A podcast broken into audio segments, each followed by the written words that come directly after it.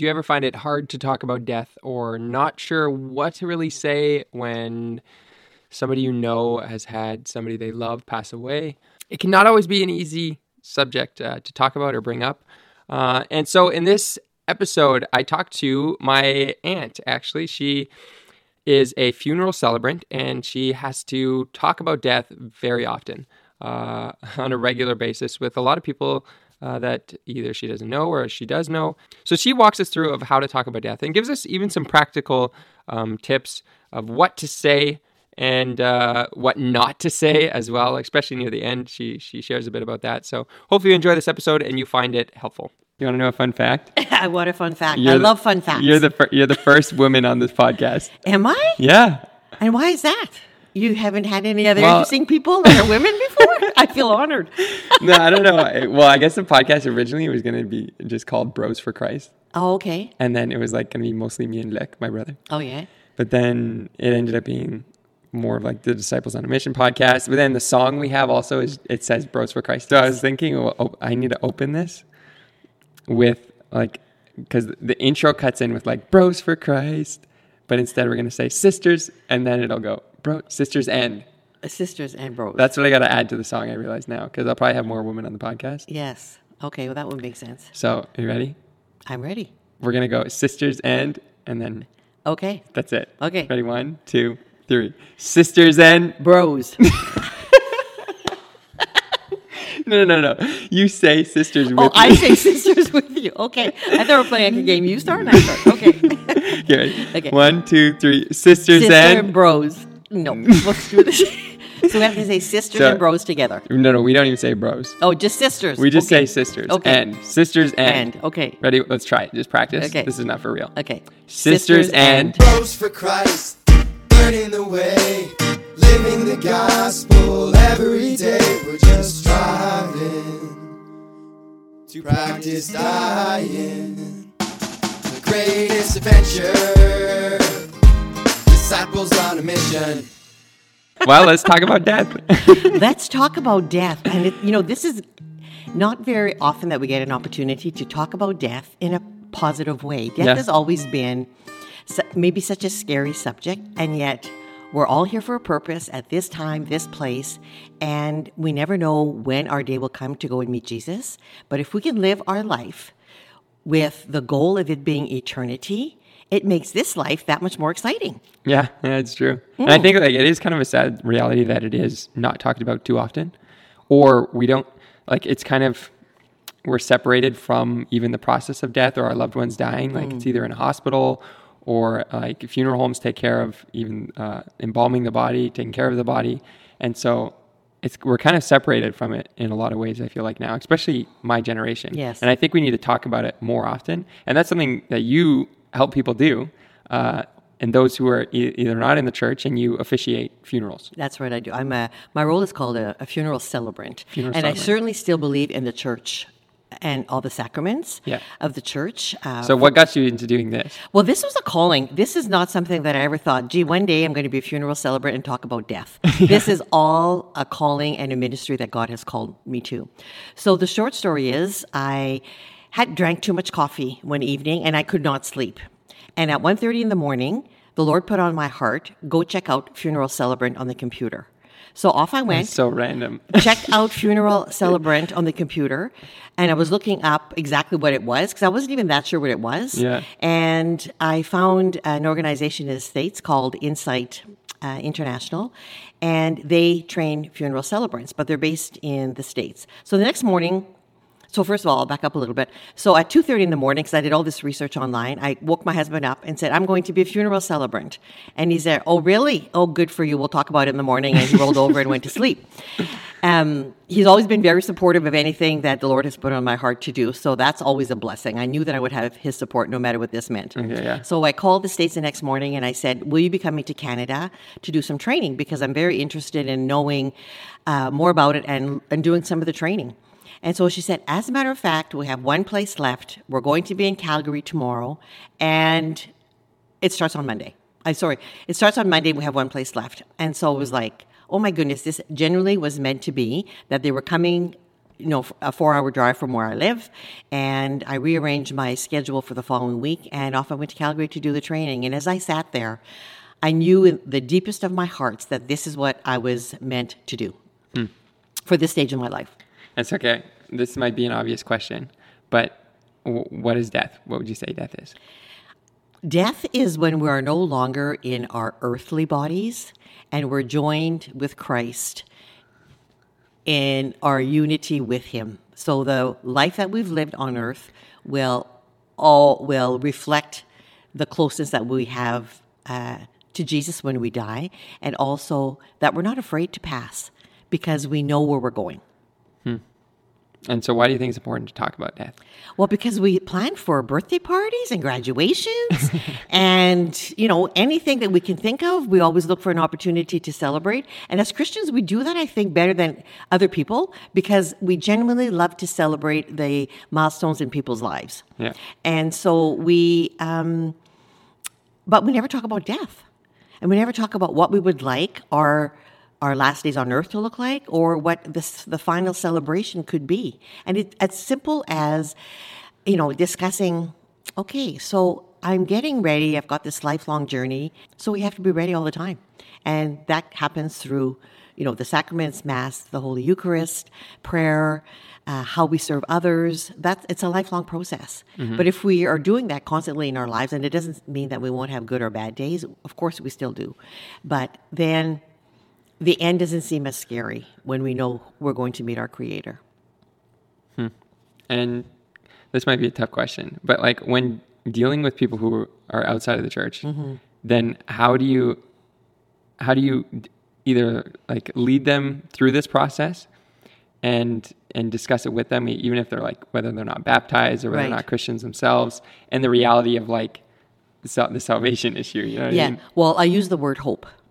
Okay. So when I'm dealing with people who don't have a Christian background, and I do services like that, and they are more difficult for me personally to do, but I always ask, would you like some prayer? Or can we say a prayer during the service? Because that's what we do. We meet together, we plan the service. And it's very seldom that someone will say no. Or they'll say, I want a reflection. And I talk about reflections of hope. And always ask if we could do the Lord's Prayer. Even if I get told, they want a non-denominational service or they don't want any religion, I still always ask, and very seldom do people say no, because I explain to them that the service is for the deceased, but it's really for the people that are there. And you might have people there who are part of the service who are coming to honor him and to celebrate who he was, that Lord's Prayer will have meaning for them. Yeah, that's got to be it's a blessing that you're there for people in those moments, and to have somebody of the faith when it could seem like a despairing time. Yes. Because for them, it's if they don't believe in hope for eternal life, what's kind of going through their minds when... It's really hard for them, because for some people, they think this is the end, and there's a lot more sadness, overwhelming grief. Because just think about it. If you think it's the end, there's nothing beyond death. Yeah, that's kind of depressing. It's very depressing. And that's where death can be really scary, because it's I've lived my life, but what for? Yeah. Yeah, if you don't have that. It's got to be a serious wake-up moment for... Well, I don't know if it is or if it isn't. I really trust the Holy Spirit when I meet with families, whether they believe or not, to give the right words and to be encouraging during their sad time. And obviously, you have to be a very good listener. I've been blessed to hear so many personal stories of the people that I've been had the opportunity and privilege to journey with while we're preparing the service. And then I officiate the service as well. So I would meet with them for 1 or 2 hours ahead of time. Then I would go home and, depending what the family wants, either get some scriptures ready or some kind of reflection. And I try to make it as personalized as I can, so that for the people that are there, it really links who that person was, whether it's by songs or reflection, or I often have a takeaway. And by a takeaway, I mean something to honor that person. So, for example, if everyone usually has a little memory card. So if the person was a reader, I'll say, take that memory card, stick it in your Bible or stick it in the book that you're reading. And every time you move that memory card, you're thinking of that person. If they're Christian, you can say, you can say a prayer for them. And if they're not, you can just say, just think of them when you're moving the memory card as through the book that you're reading. And so, again, it's serving a purpose. The memory card is serving a purpose instead of just putting it away in a dresser drawer. Yeah. So then what would you say are some of the best ways to approach the topic of death and talk about death, even with people who are not of the faith? Well, the best way often is, you go anywhere, and if people don't know what you do, for me, I'll just say that I'm a funeral celebrant, and most times they'll say, well, what does that mean? So I would explain it. For other people, like if you're just sitting down having coffee with someone, I mean, imagine if you just sat across the table like we're doing now and say, Sharon, let's just talk about death as you're sitting at Starbucks. The other person will be like, what are you talking about? But then again, you can have some laughs, you can have some discussions, and some probably very thought-provoking talks when you're just, let's talk about death. Yeah, that death has been like a huge part of my own, or just reflecting on death. Yes. On my own journey. And for a while, I would go to the graveyard every day. Okay. And I would just walk there and pray a rosary, and just reflecting on my own death, on the lives that these people lived, and just how short life can be. Mm-hmm. It literally changes everything about life. When you come to the acceptance and reality of like, yeah, I'm going to die. Yes. And I have this amount of years. I don't know when I'm going to die. Mm-hmm. It could be shorter, but if I have this amount of time, how do I want to spend this? Who do I want to be? Who do I want to become?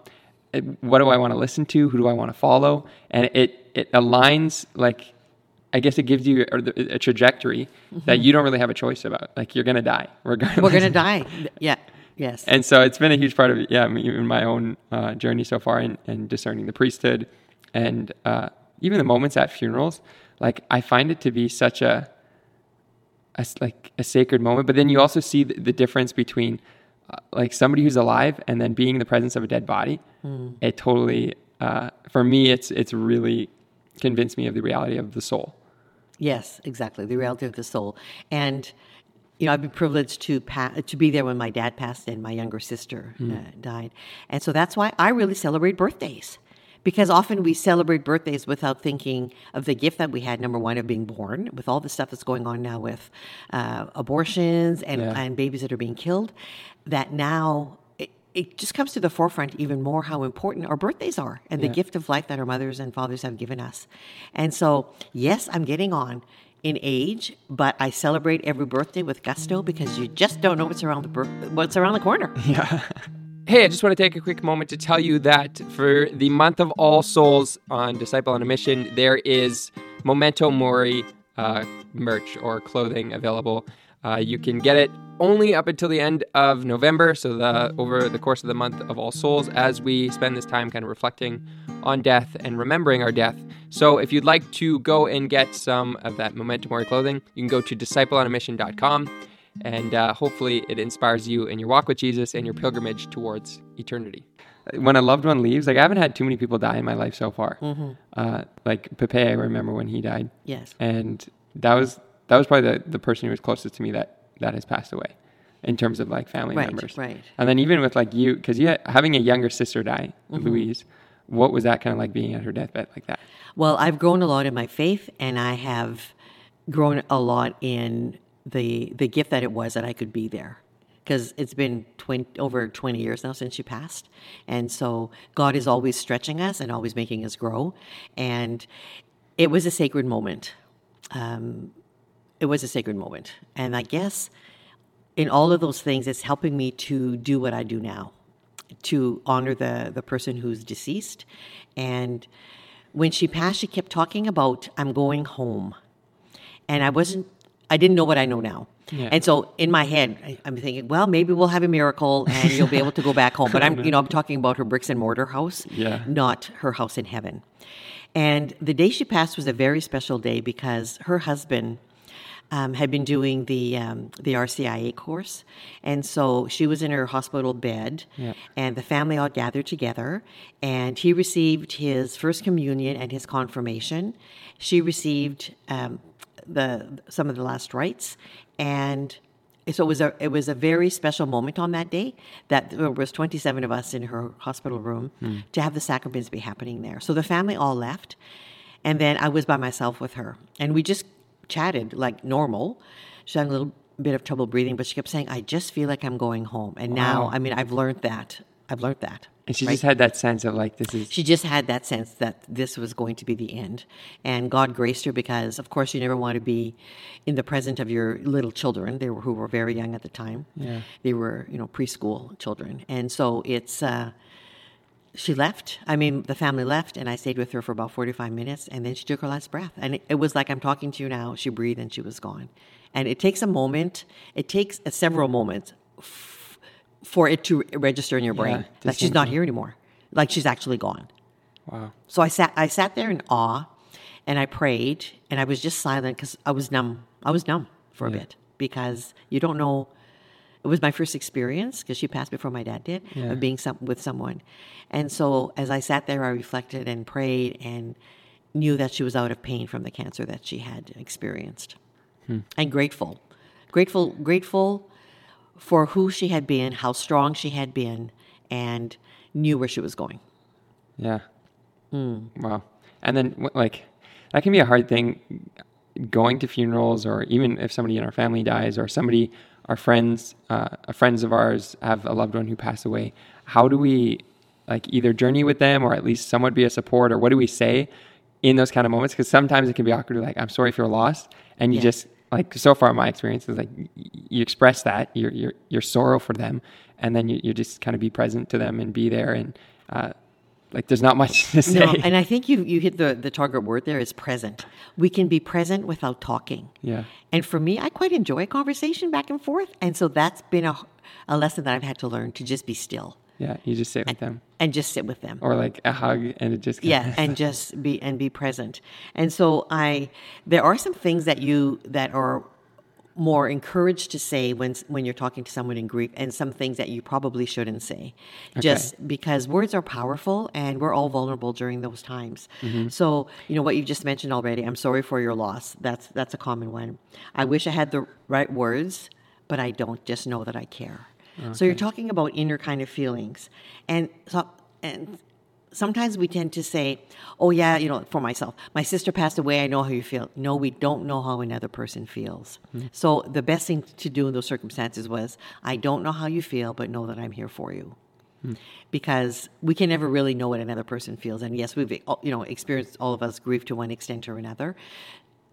And the worst thing to do is say, oh, I remember when, and this is what worked, and this is what they did, and whatever. Right now, you have to focus on what that person is feeling, and let them feel that, whether it's tears, whether it's grief, whether it's, you know, I went to visit some friends, and the parents had just been killed in a car accident. Oh my! And so I sat in the laundry room, on the cupboard in the laundry room, like a little cupboard, while she ironed. Well, that would be the last thing that I personally would do if somebody that I loved passed away, but she needed to keep busy. So I sat in the laundry room while she ironed, and we talked about her parents. And so people grieve in different ways. And so the words that you say to them have to kind of be caring and yet comforting. So, you know, give a hug, like you said earlier. And, you know, I'm up early or I'm up late.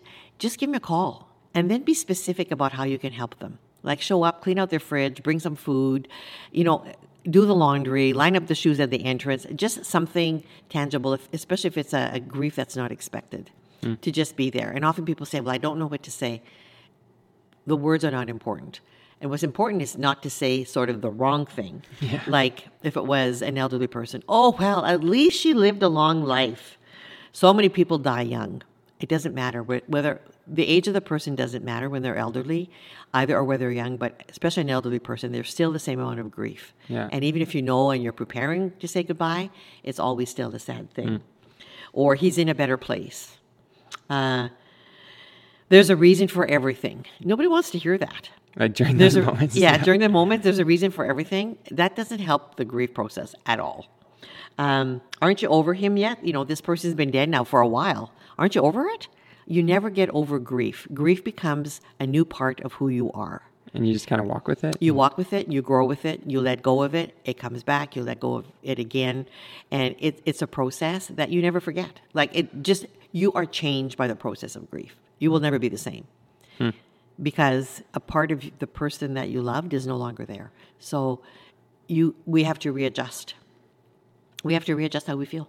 And how do you grieve well then? And you have to go with your feelings. You just let it go. You have to let it go. And then how do you not get sucked into either making bad decisions or acting according to your feelings? Because we can all feel certain things, but you know what I mean? Yeah. And sometimes the feelings from the experience of people that I've spoken to can get so overwhelming that you can't get out of bed.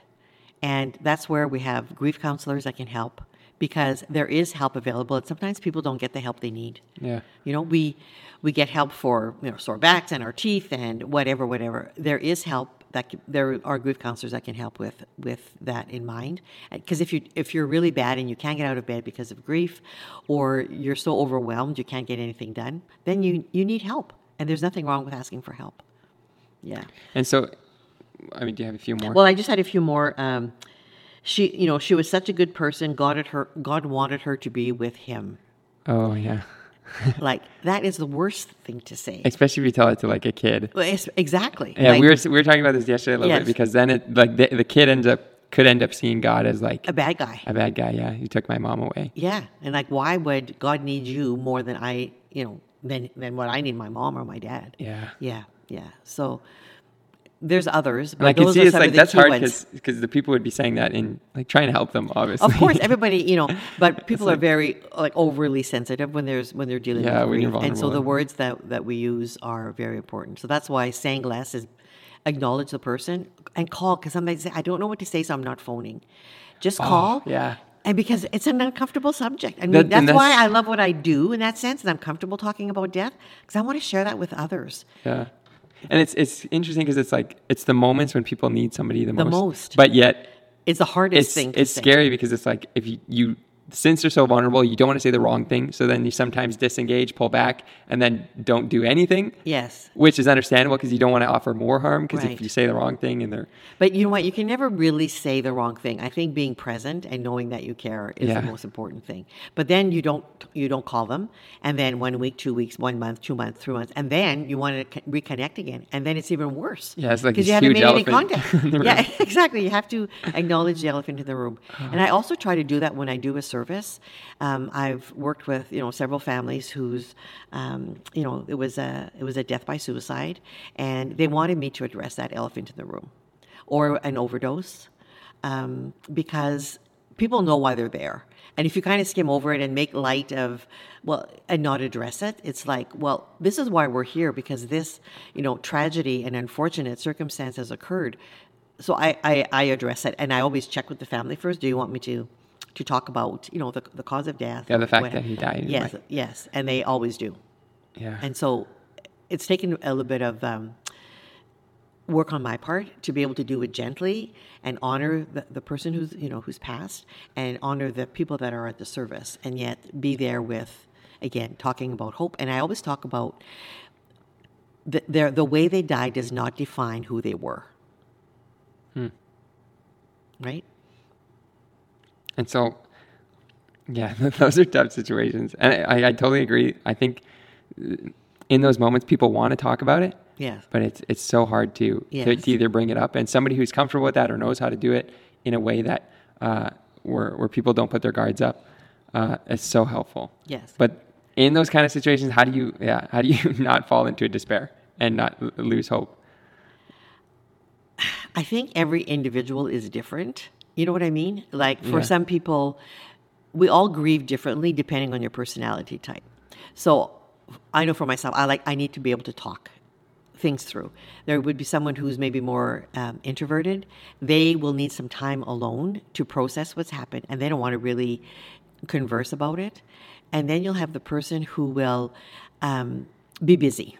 They just cover all their feelings that they're having by being super busy. Yeah.